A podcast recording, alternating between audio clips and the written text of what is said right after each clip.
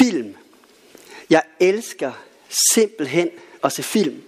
Næsten uanset genren, så kan jeg finde enormt stor fornøjelse og interesse for næsten enhver film.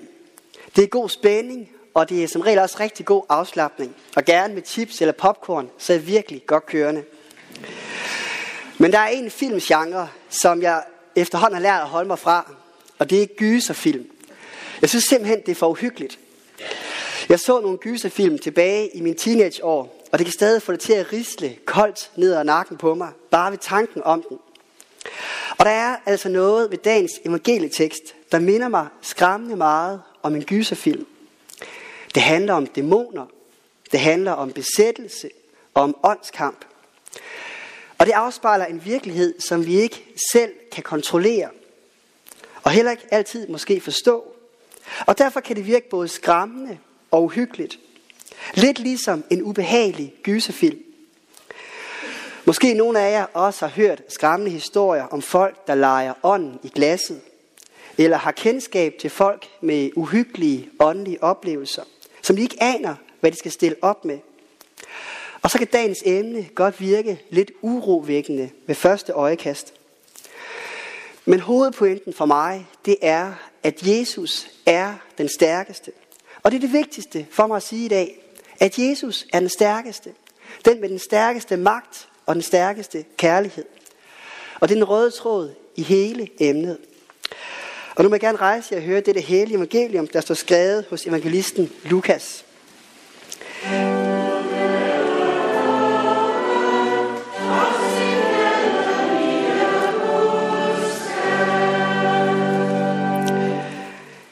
Engang var Jesus ved at uddrive en dæmon, som var stum. Da dæmonen var faret ud, begyndte den stumme at tale, og folkeskarerne undrede sig. Men nogle af dem sagde, det er ved dæmonernes fyrste, Beelzebul, at han uddriver dæmonerne. Andre ville sætte ham på prøve og krævede et tegn fra himlen af ham. Men da Jesus kendte deres tanker, sagde han til dem, et hvert rige i splid med sig selv lægges øde, og hus falder over hus. Hvis nu også Satan er kommet i splid med sig selv, hvordan kan hans rige så bestå? I siger jo, at jeg uddriver dæmonerne ved Beelzebul. Men hvis jeg driver dæmonerne ud ved Beelzebul, ved hvem uddriver jeres egne folk dem så? Derfor skal de være jeres dommere. Men hvis det er ved Guds finger, at jeg driver dæmonerne ud, så er Guds rige jo kommet til jer. Når en stærk mand, fuld bevæbnet, vogter sin gård, kan hans egen del være i fred. Men kommer der en, der er stærkere og overvinder ham, tager han straks alle de våben, som den anden havde sat sin lid til, og fordeler byttet. Den, der ikke er med mig, er imod mig, og den, der ikke samler med mig, spreder. Når den urene ånd er drevet ud af et menneske, flakker den om i øde egne og søger hvile, men uden at finde den. Så siger den, jeg vil vende tilbage til mit hus, som jeg har drevet ud af. Og når den kommer, finder den det faret og prydet. Så går den ud og tager syv andre ånder med, værre end den selv, og de kommer og flytter ind der. Og det sidste bliver værre for det menneske end det første.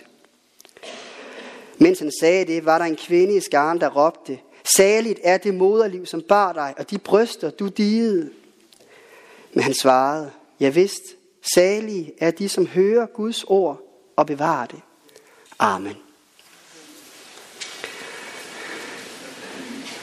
Det sker et par gange hvert år, at jeg bliver kontaktet af nogen, der oplever en eller anden form for åndskamp. Nogle gange så skyldes det, at de oplever ubehag i deres hjem, og er bange for, at der er onde ånder, der hjemsøger dem i nogle forskellige rum. Nogle gange så skyldes det, at de selv kæmper med noget af deres liv, der bedst kan beskrives som en åndskamp, eller måske ligefrem besættelse. Og jeg tager altid den slags henvendelser seriøst, og jeg tilbyder at komme med hjem på besøg. Og når jeg mødes med dem, så har jeg tre pejlemærker, som er afgørende i min praksis. Det første er, at det skal foregå roligt og udramatisk og åbent. Man kan så let blive skræmt og usikker. Og derfor forsøger jeg altid at navigere roligt og fortælle åbent, hvad det er, jeg gør, og hvad det er, jeg tænker på. For jeg ønsker at skabe tryghed og klarhed, og jeg ønsker at undgå at skræmme folk. Det næste pejlemærke er bøn. I mig selv, der kan jeg virkelig ikke noget vildt hokus pokus. Selvom jeg er præst, så har jeg ikke nogen magiske trylleord. Men jeg vil spørge åbent ind til det menneskes oplevelser. Jeg vil lytte opmærksomt, og derefter så vil jeg bede. Og mine bønder er jo ikke særlige ord, der har garanti for bønhørelse mere end andre. Det er bønder, ligesom alle andre kan bede. Men jeg beder om, at Guds ånd må fylde med sin fred og med sit nærvær. Og jeg beder om, at Gud må besejre det onde og tænde lys, også i vores liv og i det hjem, hvor jeg er. Og så beder jeg fader vor, og så gør som regel en dyd ud af at dvæle ved ordene, fri os fra det onde. Måske jeg konkret i tale sætter de navne eller de ting, der særligt angriber. Måske jeg bare bruger tiden til at lade være stille og reflektere over den bøn, fri os fra det onde.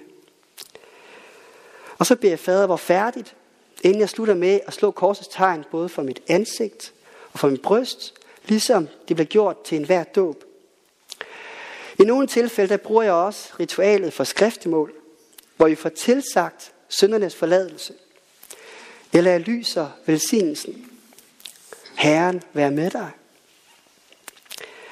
I evangelieteksten der indledes det med, at uddrivelsen med ordene, en gang var Jesus ved at uddrive en dæmon, som var stum.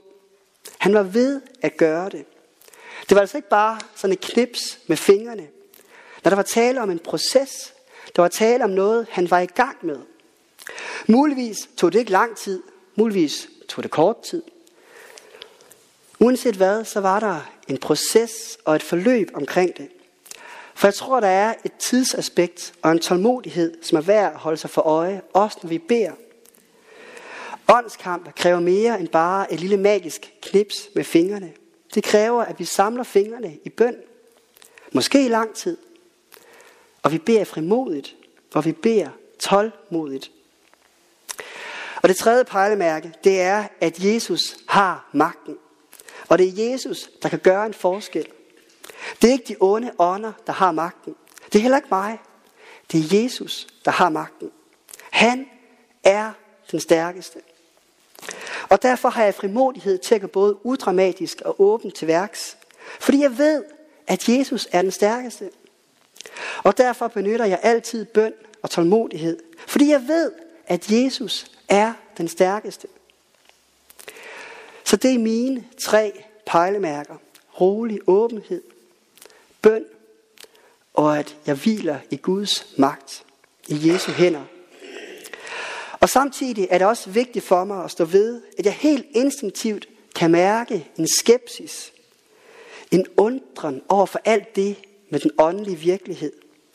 Først og fremmest fordi det jo er noget, som er fremmed for langt de fleste danskere. Det er noget, vi ikke særlig beskæftiger os med i dagligdagen. Og derfor er der også mange, der helt naturligt stiller spørgsmålstegn ved, om der vidderligt findes åndskamp, om der er dæmonbesættelse også i dag, eller om det bare kan forklares med psykologiske eller psykiatriske årsager.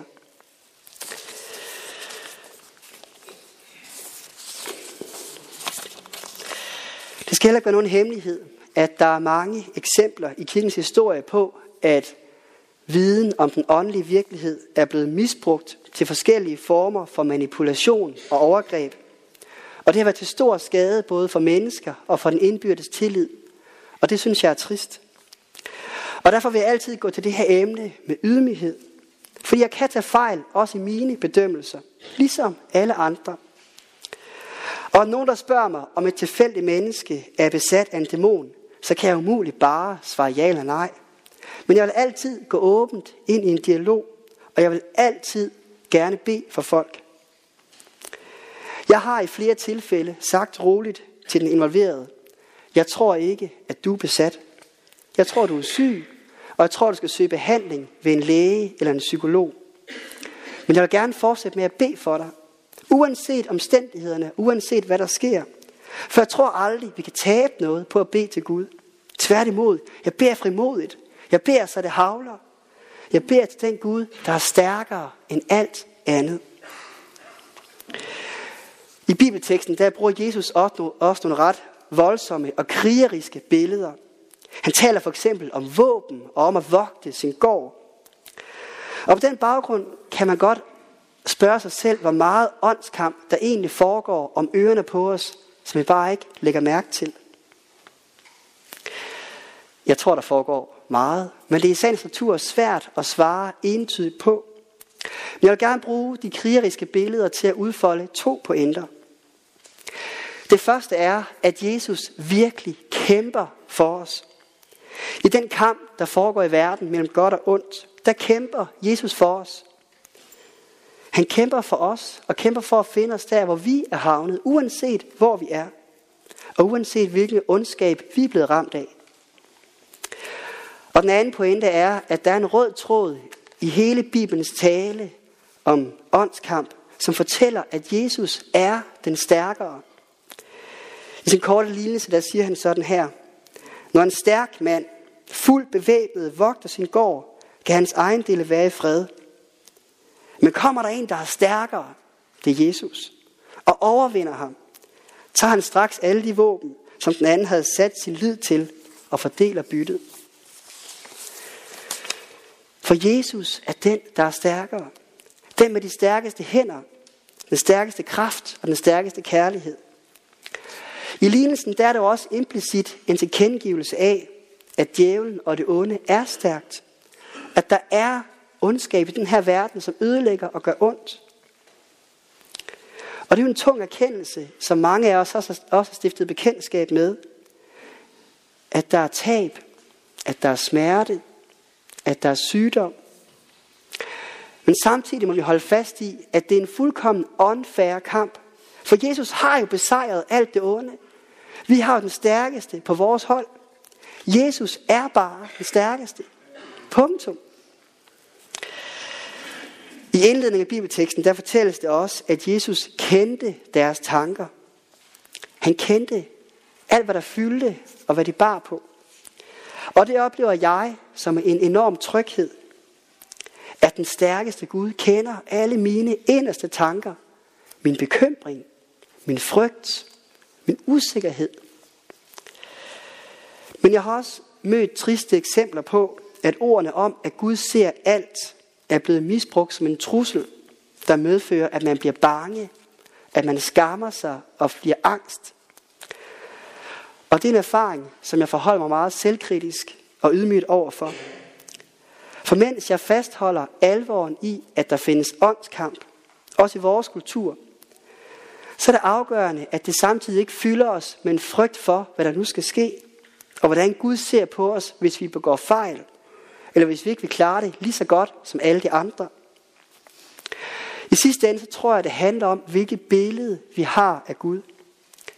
For det er sandt, at Gud ser alt, og han kender hver en tanke i mit sind. Det udfoldes forskellige steder i Bibelen. Og hvis vores billede af Gud er, at han er sådan en, der kommer efter os, sådan en, vi skal skjule os for, ligesom Adam gjorde efter syndefaldet, ja, så tror jeg unægteligt, at det kan komme til at medføre usikkerhed og frygt og skam. Men hvis Gud derimod er en kærlig frelser, en vi kan have tillid til, ligesom den kvinde, der blev grebet i ægteskabsbrud, men som fandt en mageløs tilgivelse hos Jesus, ja, så er det altså virkelig gode nyheder, at Gud han ser alt.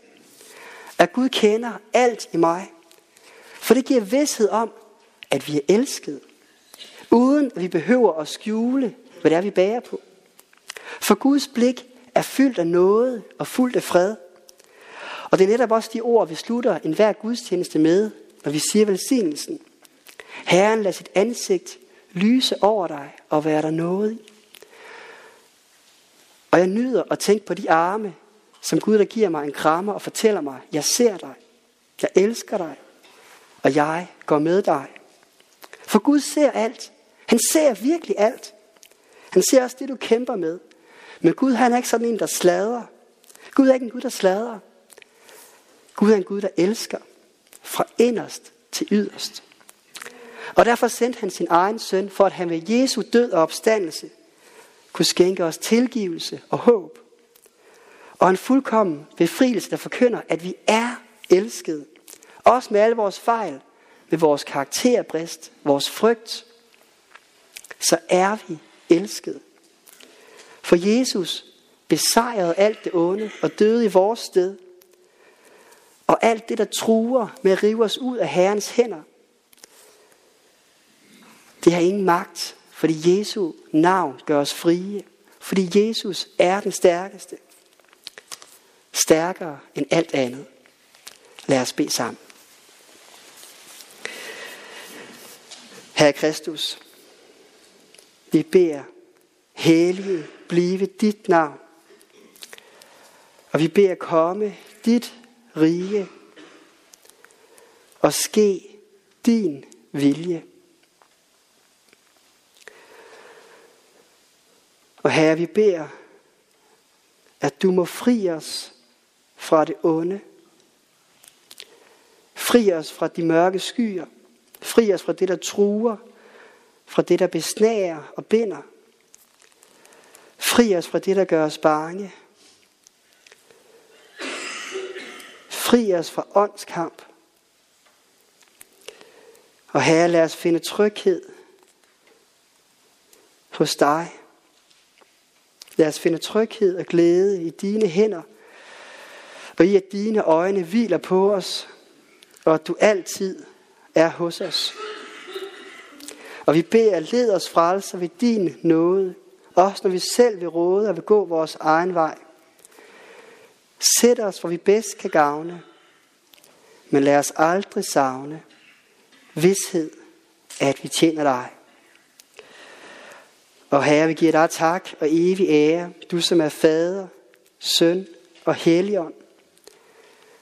Du som var, du som er, og du som altid forbliver en sand treenig Gud. Vi priser dig nu og i al evighed. Amen.